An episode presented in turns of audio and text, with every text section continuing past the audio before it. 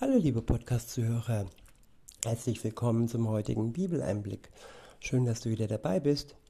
Heute habe ich abermals einen Psalm. Es ist der Psalm 40 und ich verwende die Übersetzung Neues Leben. Ab Vers 1 heißt es, für den Chorleiter, ein Psalm Davids. Geduldig hoffte ich auf die Hilfe des Herrn und er wandte sich mir zu und hörte mein Schreien. Ja, hier erzählt jemand, der lange auf die Hilfe Gottes gehofft hat. Denn wäre es kurz gewesen, hätte er keine Geduld gebraucht. Wenn etwas länger dauert, dann ist die Geduld gefordert.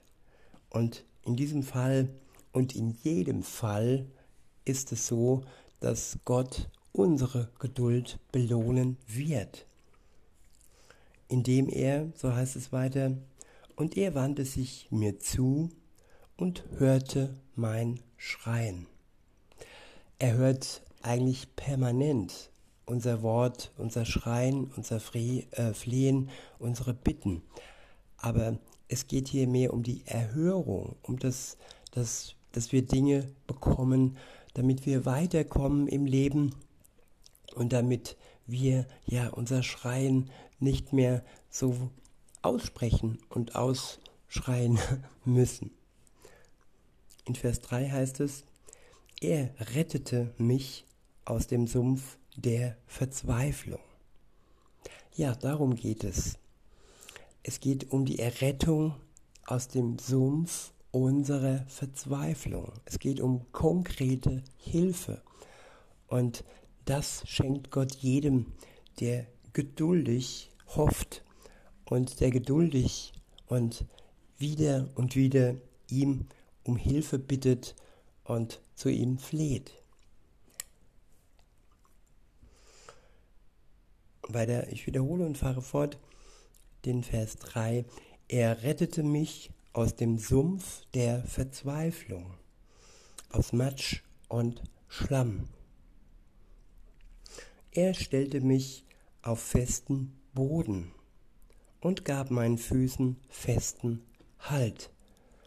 Ja, es kann schon vorkommen, dass wir gerade in dieser Zeit ans Zittern kommen, dass unsere Füße nicht mehr fest auf dem Boden stehen und wir vor lauter ja, Schock ähm, über das, was hier passiert im Moment, ja, nicht mehr festen Halt haben, sondern wackelige Füße bekommen. Und wer geduldig Gott anfleht, zu ihm betet, der bekommt wieder festen Halt. Das ist gewiss. Und er bekommt sogar, so heißt es in Vers 4, er legte mir ein neues Lied in meinen Mund, mit dem ich unseren Gott loben kann. Ja, es gibt Klagelieder, es gibt aber auch Loblieder. Und in Zeiten, wo wir äh, flehen und schreien, dann können wir keine Loblieder singen.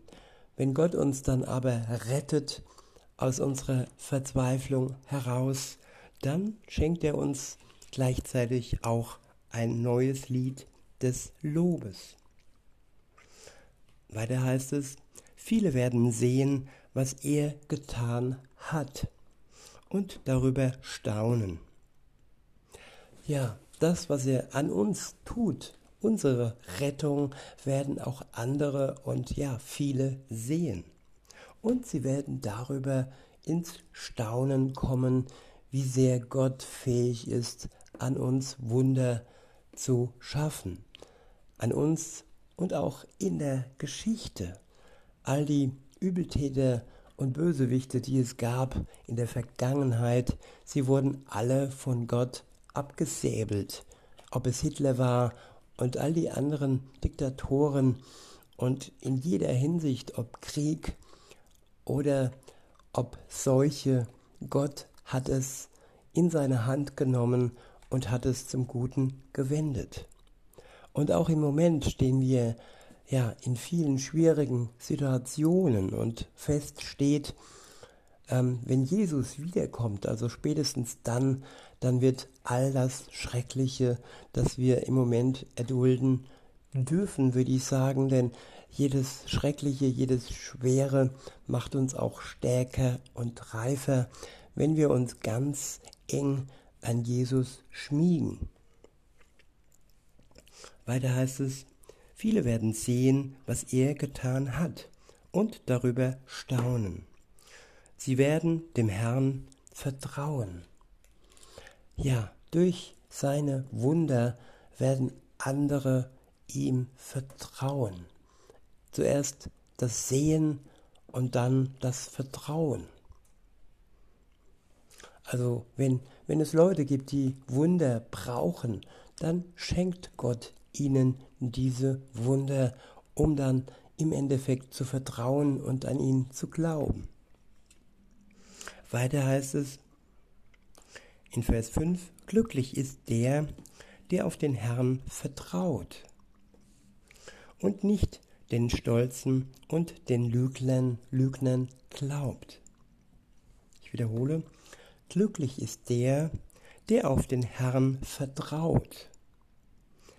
Ja, auf den Herrn vertrauen, auch wenn wir noch mittendrin stecken im Sumpf, auch wenn wir eigentlich keinen Grund haben, ja, zu ihm zu stehen.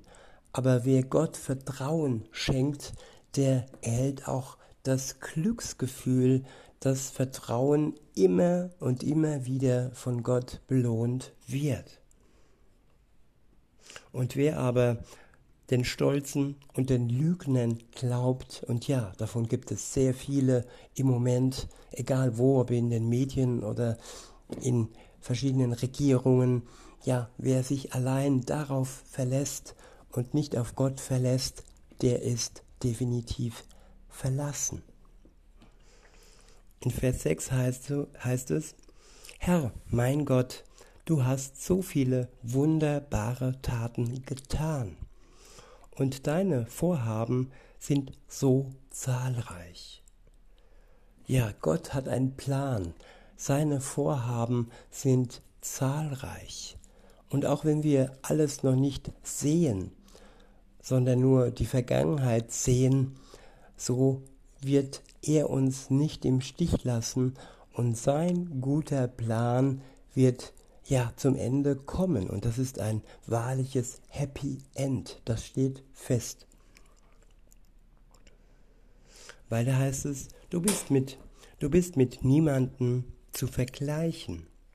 Wenn ich versuche, versuchen wollte, all deine wunderbaren Taten aufzuzählen, würde ich kein Ende finden. Du hast keine Freude an Opfern und Gaben, aber du hast mir die Ohren geöffnet, und ich erkenne, dass du kein, keine Brand- und Sündopfer willst. Ja, warum will das Gott nicht? Warum möchte er keine Sündopfer, keine Brandopfer? Weil das nicht nötig ist, weil Jesus ein für allemal für die Sünden der Menschheit gestorben ist. So müssen wir nichts mehr opfern, verbrennen und nichts mehr tun, um ja die Hoffnung, die falsche Hoffnung zu erfüllen, dass dadurch durch unser Tun, durch unsere Opfer unsere Sünde getilgt werden würde. Denn Jesus Christus ist ein für allemal für unsere Schuld gestorben. Und diese Last unserer Schuld, unserer Sünde verlieren wir nur dann, also nicht automatisch, sondern nur dann, wenn wir daran glauben, wenn wir Gott vertrauen, dass sein Opfer am Kreuz für uns wirkungsvoll ist und dass wir dadurch ähm, Erlösung bekommen. Wer daran glaubt, dass Jesus für ihn gestorben ist und ebenfalls auferstanden ist, der wird ewiges Leben haben. Nicht erst bekommen, wenn Jesus wiederkommt, nein, er wird es in dem Moment haben, wo er anfängt an Gott und an seine Taten zu glauben. In Vers 8 heißt es, Da sprach ich, siehe her, ich bin gekommen, und das steht in deinem Buch über mich geschrieben. Ich will deinen Willen gerne tun, mein Gott, denn dein Gesetz ist tief in mein Herz geschrieben. Ja, das ist das Ziel, dass wir ganz tief in unserem Herzen sein Gesetz, seine guten Gebote für uns stehen haben. So fest hinein tätowiert würde man heute sagen, dass sie unwiderruflich zu unserem Leben dazu gehören, praktisch in Fleisch und Blut übergehen. Nicht, weil wir Angst haben müssen, sondern weil sie gut sind und weil sie dem Plan Gottes entsprechen.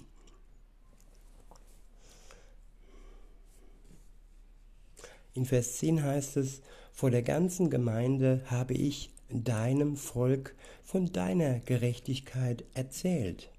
Herr, du weißt, dass ich dabei keine Angst hatte. Ja, warum auch? Angst brauchen wir nicht haben, denn wenn wir Gott auf unserer Seite haben, dann können wir freimütig mit der Hilfe seines Geistes seine gute Nachricht in die Welt weitergeben. In Vers 11 heißt es, was du getan hast, habe ich nicht für mich behalten. Ich habe von, dein, von deiner Treue und Hilfe erzählt. Vor der ganzen Gemeinde habe ich von deiner Gnade und Treue berichtet. Herr, du wirst mir auch weiterhin gnädig sein, denn deine Gnade und Treue sind meine einzige Hoffnung. Ja, das ist wahre Gewissheit, zu wissen, dass Gott uns weiterhin, also in der Zukunft auch, gnädig sein wird.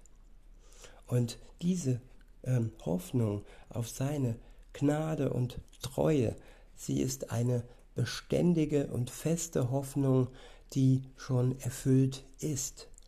Also wir müssen nicht mehr darauf warten, nämlich weil wir sie schon haben. Sobald wir anfangen zu glauben, dann haben wir den Glauben, die Liebe und die Hoffnung. Und diese drei werden nicht vergehen. In Vers 13 heißt es, von allen Seiten bedroht mich Unglück. Meine Sünden türmen sich vor mir auf, so dass ich den Weg nicht mehr vor mir sehe.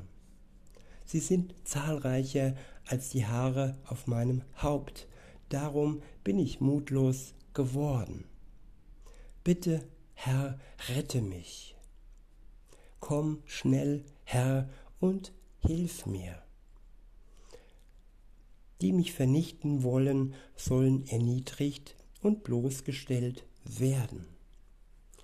Ja, diese Bitte nach Errettung steht vor jedem ja, Christenleben.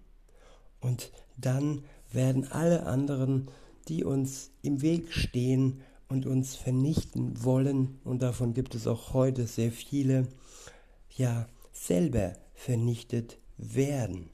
Sie werden zuvor erniedrigt und bloßgestellt werden. Weiter heißt es, wer sich über mein Glück freut, soll selbst, äh, sorry, wer sich über mein Unglück freut, soll selbst zugrunde gehen. Ja, auch Schadenfreude wird ein Ende haben. In Vers 16 heißt es, sie sollen sich über ihre eigene Schande entsetzen. Alle, die riefen, aha, jetzt haben wir ihn. Die deine Nähe jedoch suchen, sollen sich freuen und über dich jubeln. Die dein Heil lieben, sollen immer wieder rufen, der Herr ist groß. Doch ich bin arm und elend, aber jetzt wird der Herr für mich sorgen. Diese Erkenntnis, dass wir ohne Gott arm und elend sind und ohne ihn auch nicht versorgt sind, die ist wichtig. Ähm, am Anfang jedes Christenlebens und auch ja währenddessen. Der Herr ist groß und er wird uns mit allem versorgen, was nötig ist, bis Jesus wiederkommt und uns dann zu sich holt und wir in sichtbarer Herrlichkeit mit ihm zusammen leben dürfen. Weiter heißt es, denn du bist mein Helfer und mein Retter. Mein Gott, zögere nicht länger. Ja, in diesem Sinne, liebe Zuhörer, wünsche ich euch noch einen schönen Tag und sage bis denne.